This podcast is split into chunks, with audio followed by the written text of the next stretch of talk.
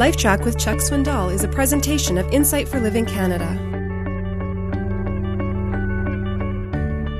I challenge you to pray without using once the word bless. Now, it's going to throw you a curve, so get started early, you know.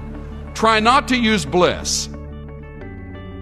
I love the story Howard Hendricks tells about the brand new Christian in Dallas who just came to know Christ the previous week, and he winds up in a prayer meeting where they pray in a circle in this particular church. And this guy hasn't been a Christian long, but he can count to four, and he's number four from the guy that starts. And he's never done it in public before. And he's brand new, you know. I mean, he's he doesn't know what to do. And so it comes to his turn. Somebody nudges him. He says, oh, oh hi, God. Hi.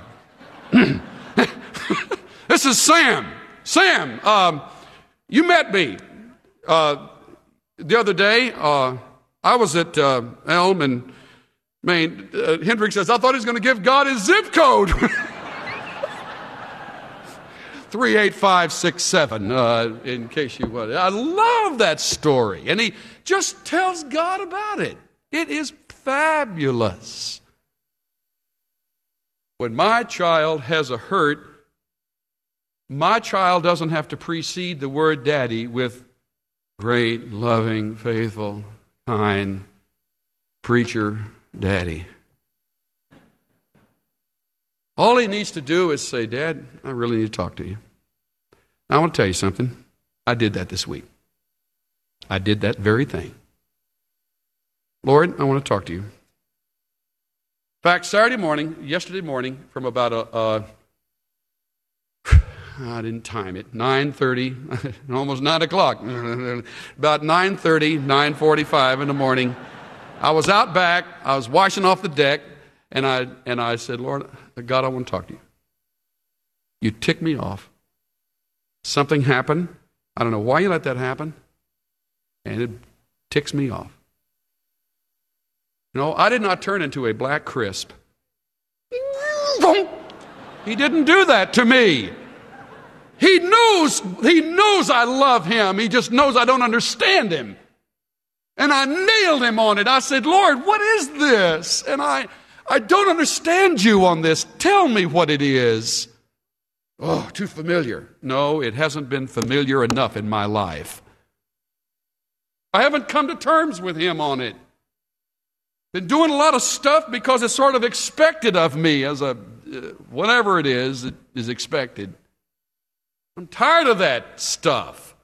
I'm tired of your having to feel that it can't be a n- normal outflow of a, an experience. Cynthia came in from a meeting she had had about, uh, I guess it was twelve thirty, quarter to one, and I just looked at her and tears hanging at the bottom of my eyelids. And I said, I, every five minutes or so, I just had the neatest time.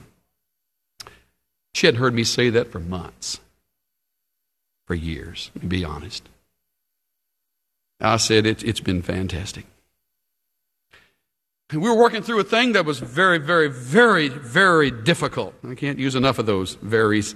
And uh, lifted the anxiety. The anxiety was gone. It was, it was magnificent. The anxiety was replaced with his peace. It was beautiful.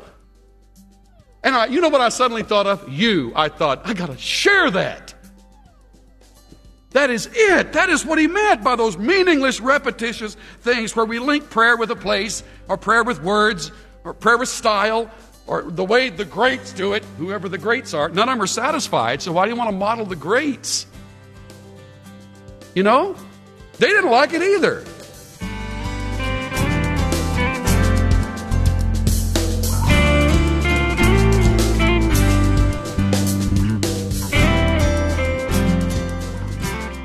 When you pray, pray to be heard by God, not applauded by people. Pray from the heart, not with meaningless repetition, and forgive others before approaching God. This is Steve Johnson of Insight for Living Canada. Listen to more of Chuck Swindoll's LifeTrack messages at lifetrack dot c a.